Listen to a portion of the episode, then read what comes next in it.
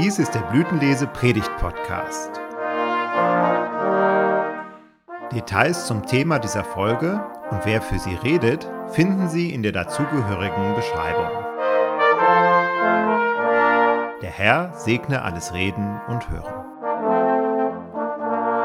ist aus dem elften Kapitel des Evangeliums nach Matthäus.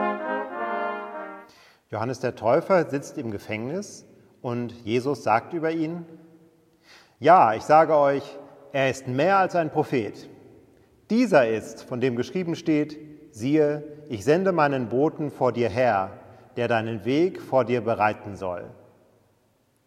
Wahrlich, ich sage euch, unter allen, die von einer Frau geboren sind, ist keiner aufgetreten, der größer ist als Johannes der Täufer. Johannes ist gekommen, aß nicht und trank nicht. So sagten sie, er ist besessen. Der Menschensohn ist gekommen, isst und trinkt, so sagen sie. Siehe, was ist dieser Mensch für ein Fresser und Weinsäufer, ein Freund der Zöllner und Sünder? Zu der Zeit fing Jesus an und sprach, Ich preise dich, Vater, Herr des Himmels und der Erde, weil du dies den Weisen und Klugen verborgen hast und hast es den Unmündigen offenbart. Ja, Vater, denn so hat es dir wohlgefallen. Alles ist mir übergeben von meinem Vater und niemand kennt den Sohn als nur der Vater. Und niemand kennt den Vater als nur der Sohn. Und wem es der Sohn offenbaren will. Kommt her zu mir, alle, die ihr mühselig und beladen seid, ich will euch erquicken. Nehmt auf euch mein Joch und lernt von mir, denn ich bin sanftmütig und von Herzen demütig, so werdet ihr Ruhe finden für eure Seelen denn mein Joch ist sanft und meine Last ist leicht. Lasst uns beten. Herr Jesus Christus, selig ist, wer sich nicht an dir ärgert.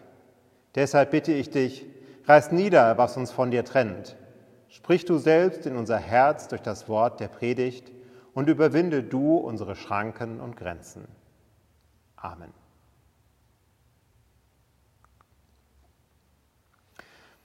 Liebe Brüder und Schwestern, man kann immer nur sehen, was man erwartet.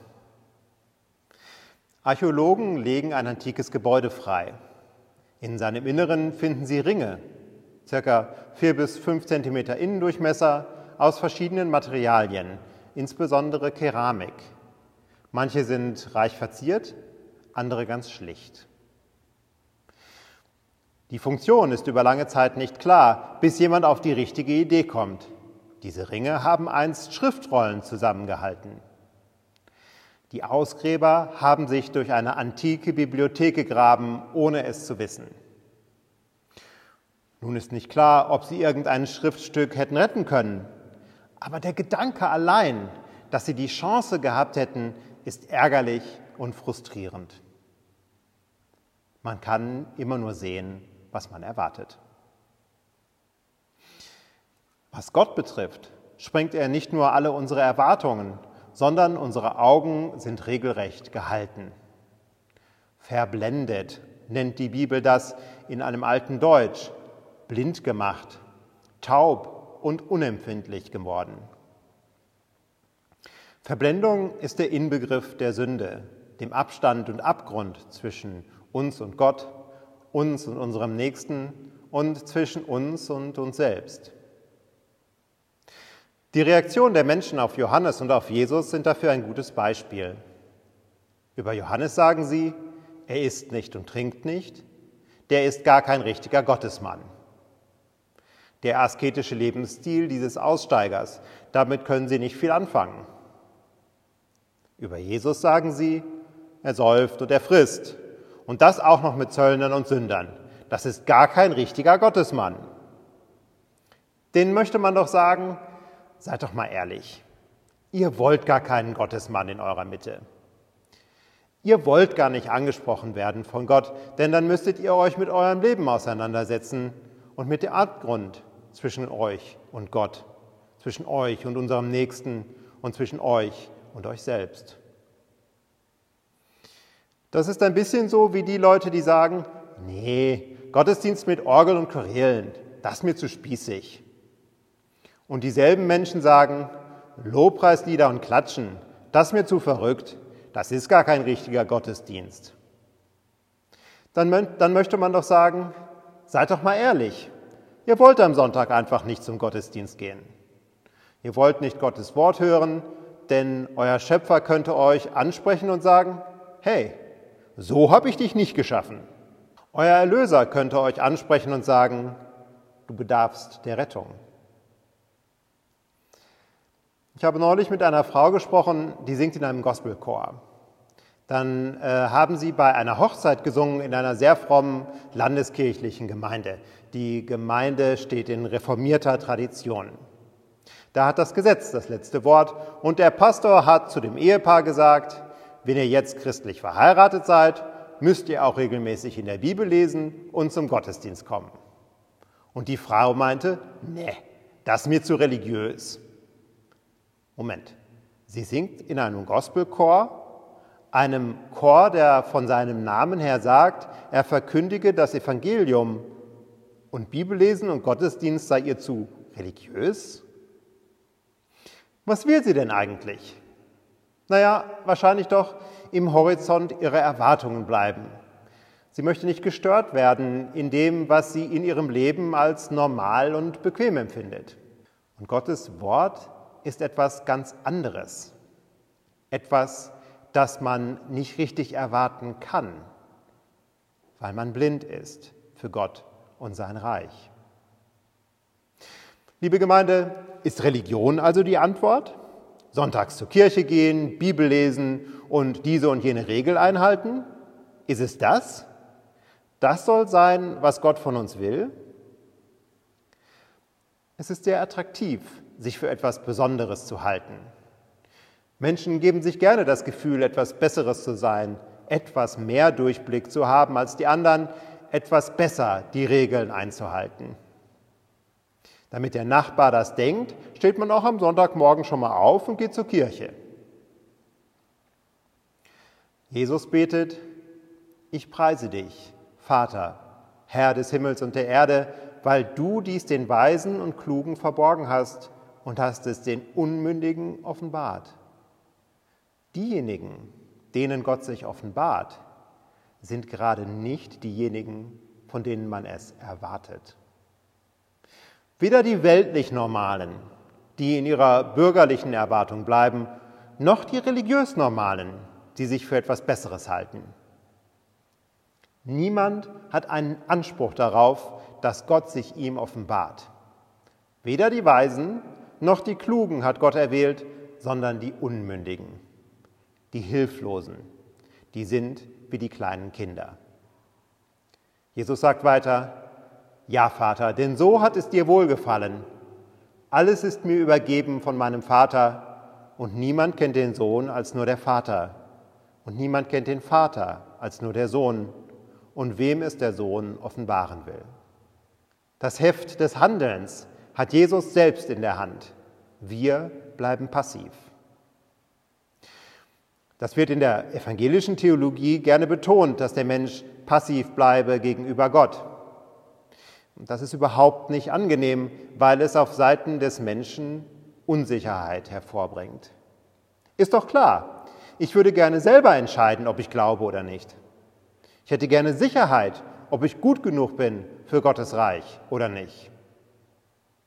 Warum ist das trotzdem so wichtig, dass wir selbst aus der Entscheidung herausgenommen sind? Wenn man sich auf Menschen verlässt, verlässt man sich immer auf Sünder. Egal wie gut ein Mensch ist, wir sind endliche Wesen von endlicher Erkenntnis und von endlicher Kraft. Und wir sind verblendet. Nicht nur, dass wir keine Erkenntnis Gottes haben, wir wehren uns auch aktiv dagegen, diese Erkenntnis zuzulassen. So wie die Menschen, die Jesus begegnen. Johannes war ihnen zu streng, Jesus war ihnen zu lasch. Oder Choräle sind zu spießig. Lobpreis ist nicht andächtig genug. Und das sind nur die simplen Beispiele. Die wirklichen Ausreden sind ja noch filigraner und zum Teil dick überkleistert mit Anstand, Religion und Moral. Wie kommen wir aber nun raus aus der Nummer? Nur dadurch, dass Jesus uns anfasst und uns rauszieht. Er sagt, komm her zu mir, alle, die ihr mühselig und beladen seid, ich will euch erquicken. Nehmt auf euch mein Joch und lernt von mir, denn ich bin sanftmütig und von Herzen demütig, so werdet ihr Ruhe finden für eure Seelen. Denn mein Joch ist sanft und meine Last ist leicht. Jesus bringt nicht etwas Altes, wie es das in der Welt schon gegeben hat. Er bringt etwas Neues vom Himmel her. Das wirkt sich in der Welt aus, in einer Lebenswende zum Beispiel. Das kann sich auswirken darin, dass jemand gerne zur Kirche geht, weil er Jesu Stimme in der Predigt hört oder er ihm im Abendmahl begegnet. Die Betonung hier liegt auf gern. Es wird dir eben keine neue, Nacht, äh, es wird dir eben keine neue Last aufgelegt. Mühselig und beladen wirst du durch etwas Fremdes. Wer Jesu Jünger wird, wer von ihm lernt, wird nicht neu beladen, sondern von seinem Schöpfer verändert. Und zwar so, dass das, was gut für ihn ist, zu dem wird, was er gerne und leicht tut und annimmt. Das kann so aussehen, dass ein Mensch bürgerlicher oder sogar spießiger geworden ist. Ein Mensch, der unter Jesu Segen Alkohol und Drogen hinter sich lässt, wird bürgerlicher.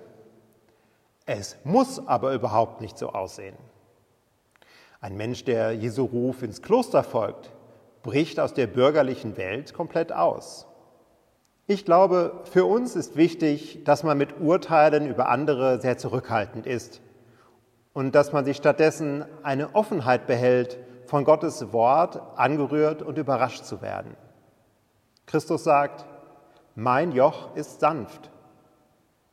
Ein Joch ist dafür da, den Tieren zu helfen, mit ihrer Last umzugehen. Es ist keine neue Last, die dann noch obendrauf kommt auf ein eh schon anstrengendes Leben. Möge Jesus in unser Leben treten, möge er uns ansprechen, sanft und liebevoll, aber mit aller Macht des Schöpfers. Möge er uns auf seinen Weg setzen und uns lehren, ihn mit ihm zusammenzugehen. Amen. Und der Friede Gottes, der höher ist als alle Vernunft, bewahre eure Herzen und Sinne in Christus Jesus. Amen.